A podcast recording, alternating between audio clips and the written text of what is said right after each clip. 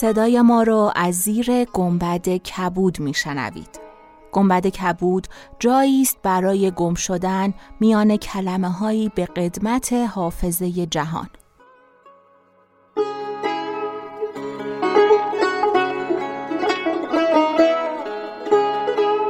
سلام من شقایق جهرومی و دوستانم شما را به زیافت نور و کلمه دعوت می‌کنیم به قسمت 26 گنبد کبود گوش می‌کنید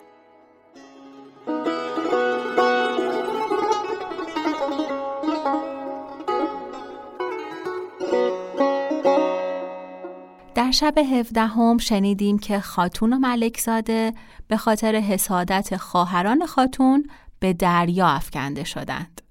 ملکزاده غرق شد و خاتون به جزیره رسید. دید که ماری از پیش و اجدهایی از پس همی دوند. سنگی برداشت و اجده رو کشت. اون مار که از جنیان بود به دختری بدل شد و انتقام خاتون رو از خواهرانش گرفت. چطوری؟ با بدل کردن اون دوتا به دوتا سگ سیاه. راوی بعدی قصه دختری بود که روی تنش آثار تازیانه داشت. برای هارون و رشید اینطور گفت که عجوزی اونو گول زده و غریبه لبش رو گزیده. همسرش به تاوان این اشتباهش تنش رو تازیانه زده و چیزی که روی تنش مونده رد تازیانه خیانتیه که به همسرش کرده. خلیفه بعد از شنیدن همه این حکایت ها در عجب شد و دستور داد که همشون رو بنویسن و حالا ببینیم در شب هجدهم با این افرادی که اومدن و حکایت تعریف کردن چه می‌کنه و سرانجامشون به کجا می‌رسه.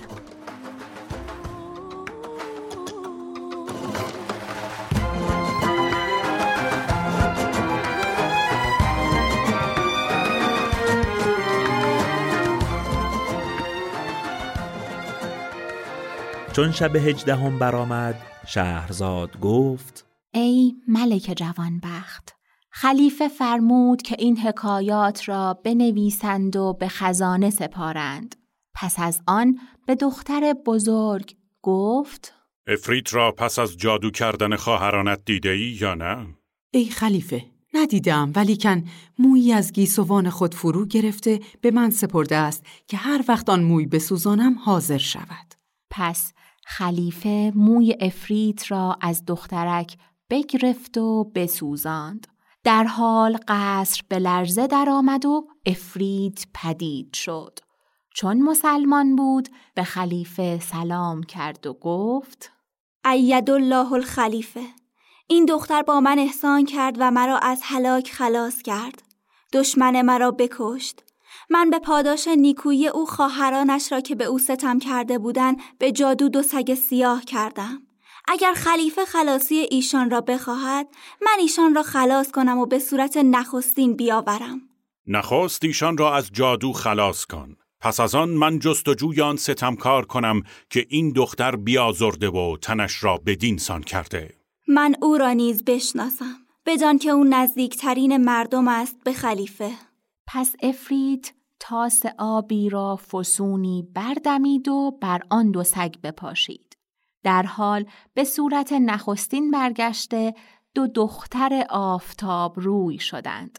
پس از آن افرید گفت ای خلیفه آنکه تن این دختر به اینسان کرده پسر تو امین است. خلیفه را شگفت آمد و گفت منت خدای را که این دو زیبا سنم به احتمام من خلاص گشتند. خلیفه فرمود قاضی آورند. آن دختر را که خداوند خانه بود با دو خواهر او که به صورت سگ بودند بر سه ملکزاده سولوک نما کابین کرد. ملکزادگان را از خواس خیش بگزید. دختری را که زن امین بود بدو داد و دلاله را خیشتن به زنی بیاورد.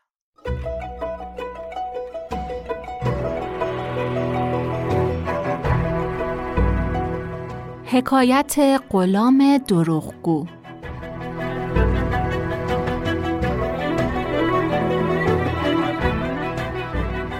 چون چندی بر آن بگذشت شبی از شبها خلیفه به جعفر گفت می‌خواهم که امشب به شهرندر بگردم و از احوال حکام آگاه شوم و هر کدام از ایشان به زیر دستان ستم کرده باشند معزول گردانم. پس خلیفه با جعفر و مسرور برخواسته به شهرندر همی گشتند تا به کوچه رسیدند. مرد سال خورده ای در آنجا دیدند که دامی بر دوش و سبدی بر سر نهاده اسایی به دست گرفته نرم نرم همی رود و ابیات همی خواند. مرا ز دست هنرهای خیشتن فریاد که هر یکی به دگرگونه داردم ناشاد بزرگتر ز هنر در عراق عیبی نیست. ز من مپرس که این عیب بر تو چون افتاد. تمتعی که من از فضل در جهان بردم همان جفای پدر بود و سیلی استاد. چون خلیفه ابیات بشنید با جعفر گفت این ابیات گواهی می دهد که این مرد بسی بیچیز است. خلیفه پیش رفته پرسید ای مرد حرفت تو چیست؟ سیادم ایالمند از نیمه روز تا اکنون بسی کوشیدم. خدای تعالی روزی امروز به من نرسانید. ناامید بازگشتم از زندگی به تنگ آمده درخواست مرگ می کردم. اگر به کنار دجله بازگردی و به اقبال من دام در دجله بیاندازی هر آنچه که به دامن در افتد به صد دینار زر از تو خواهم خرید. سیاد از این سخن شاد شد و با خلیفه به کنار دجله بازگشت و دام در دجله بیانداخت پس از ساعتی دام بیرون کشید صندوقی گران در دام به در آمد خلیفه صد دینار به سیاد داده صندوق بگرفت و او را به دوش مسرور نهاده به قصر بیاورد. چون صندوق بشکستند گلیمی یافتند در هم پیچیده. چون گلیم گشودند چادری دیدند. چون چادر را برداشتند دختری کشته یافتند که تنش به نقره خام همی مانست. خلیفه چون او را بدید بگریست و گفت ای وزیر بی تدبیر چگونه من تحمل توانم کرد که به عهد من مردم را بکشند و به دجله بیاندازند و بزه آن بر من بماند ناچار باید کشنده دختر را بکشم به روح عباس ابن عبدالمطلب سوگند که اگر کشنده دختر پدید نیاوری همه آل برمک را بکشم چون جعفر خشم خلیفه بدید مهلت خواست خلیفه سه روز مهلت داد. جعفر از بارگاه خلیفه به در آمده غمین و محزون همی رفت و به حیرت اندر بود. کشنده دختر چگونه به دست آورم و دیگری را بیگناه به جای وی چگونه بکشتن دهم؟ پس به خانه خیش رفته به تشویش اندر بنشست. روز چهارم خلیفه او را بخواست و از کشنده دختر باز پرسید. جعفر گفت لا یعلم الغیب الا الله. خلیفه در خشم شد و گفت چون سوگند خوردم امروز تو را بکشم. پس منادی را فرمود که در کوی و محلت ندا دهد که جعفر وزیر به دار کشیده خواهد شد هر کس خواهد به تفرج بیاید چون منادی ندا در داد مردمان گروه گروه قصد تماشا کردند ولی همه از شنیدن این خبر ملول و گریان بودند. سبب خشم خلیفه را به جعفر نمی‌دانستند. چون مردم گرد آمدند، خادمان خلیفه چوب دار نشانده، چشم بر حکم خلیفه و گوش بر فرمان داشتند که ناگاه جوانی نیکو شمایل را دیدند که جامعه های نو پوشیده به شتاب همی آید. چون به میان جمع رسید خیشتن را به روی پای جعفر وزیر انداخته گفت ای وزیر دانشمند دختری را که به صندوق اندر یافته اید من کشتم به قصاص او مرا باید کشت چون جعفر این را شنید به خلاص خیش شاد گشت و به گرفتاری جوان محسون بود که ناگاه پیر سال خورده ای را دیدند که مردم به کنار می کند و شتابان همی آید. چون به نزد جعفر رسید گفت ای وزیر این جوان تقصیری ندارد. به خیشتن بهتان می‌زند دختر را من کشتم. مرا به قصاص او باید کشت. ای وزیر این پیرمردی کم خرد است. نمی‌داند که چه می‌گوید. دختر را من کشتم. به قصاص او مرا باید کشت. ای فرزند تو هنوز از جوانی بر نخورده و در دل بسی آرزو داری. تو را کشتن نشاید. من پیرم و از زندگی سیر گشتم. جان خود بر تو و بر وزیر فدا می کنم چون وزیر این سخنان بشنید شگفت ماند و پیر و جوان را پیش خلیفه برد. ای خلیفه کشنده دختر پدید آمده. از این دو کدام یک کشت؟ جوان گوید که من کشتم و پیر نیز گوید که من کشتم. خلیفه از ایشان باز پرسید هر دو همان گفتند که با جعفر گفته بودند. خلیفه گفت هر دو را بکشند. جعفر گفت ای خلیفه کشنده یکیست قصاص از هر دو ستم است. جوان گفت به خدایی که آسمان بیافراشت و زمین بگسترد دختر را من کشتم. جوان نشان از دختر و صندوق همی داد تا به خلیفه آشکار شد که او کشته.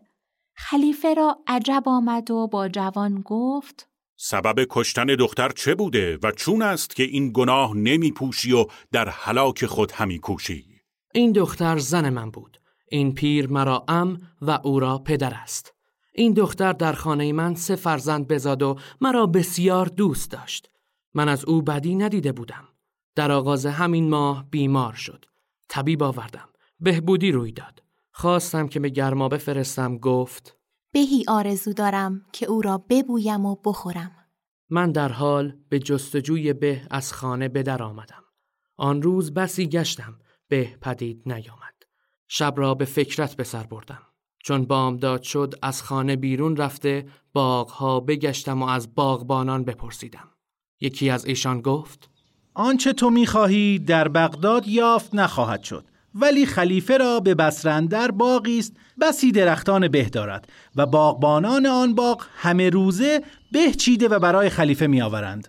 پس مرا محبت دختر بران داشت که به بسره روم. پانزده شبانه روز رفتم و بازگشتم و سه به به سه دینار خریده بیاوردم. پس از چند روزی به دکان رفته به معامله نشستم. غلام سیاهی را دیدم که بهی در دست دارد. به او گفتم که این به از کجاست که من نیز بخرم. بخندید و گفت. این به را از محبوبه خود گرفتم. چند روز بود در سفر بودم. چون بیامدم محبوبه را رنجور و نزار یافتم و سه دانه به در بالین داشت. یکی را به من داد و گفت شوهر قلتبان من اینها را از بسره آورده. چون سخن غلام بشنیدم جهان به چشمم تیره شد. دکان برچیده به خانه آمدم. از قایت خشم عقل و شعور از من رفته به سان دیوانگان بودم. دیدم که دو دانه به در بر بالین دختر است. از به سیومین جویا شدم. دختر گفت ندانستم چه کسی برداشته است. من سخن غلام راست پنداشتم. کاردی برگرفته به فراز سینه دختر نشستم و او را بکشتم. به گلیمندر پیچیده به صندوق نهادم و صندوق بر استری نهاده بردم و به دجلهش درفکندم ای خلیفه زودتر مرا بکش و قصاص از من بستان که بسی بیم از مکافات روز رستخیز دارم. به سبب اینکه چون من صندوق در دجله افکنده بازگشتم پسر مهتر خود را دیدم گریان است. سبب گریه پرسیدم و او از ماجرای مادرش آگاه نبود. گفت بهی از سدانه به که در بالین مادر بود بگرفتم و به کوچندر بازی می کردم. غلام سیاه بلند بالایی به از من بستد و گفت این به از کجا آوردی؟ من گفتم مادرم رنجور است پدرم به بسره رفته سه دانه به به سه دینار خریده و آورده است که مادرم آنها را ببوید. غلام به سخن من گوش نداد به از من بوده برفت. من از بیم مادر گریانم. چون سخن کودک بشنیدم دانستم که غلام بهتان گفته و من دختر را به ستمگری کشتم. پس غمگین و محزون نشسته همین گریستم که ام من همین پیر به نزد من آمد. ماجرا بر او بیان کردم و او نیز در پهلوی من به ماتم نشست. پنج شبانه روز است که گریانیم و به کشتن دختر افسوس همی خوریم. تو را به اجدادت سوگند می دهم که مرا زود بکش. ممکن نیست. نخواهم کشت مگر غلام را.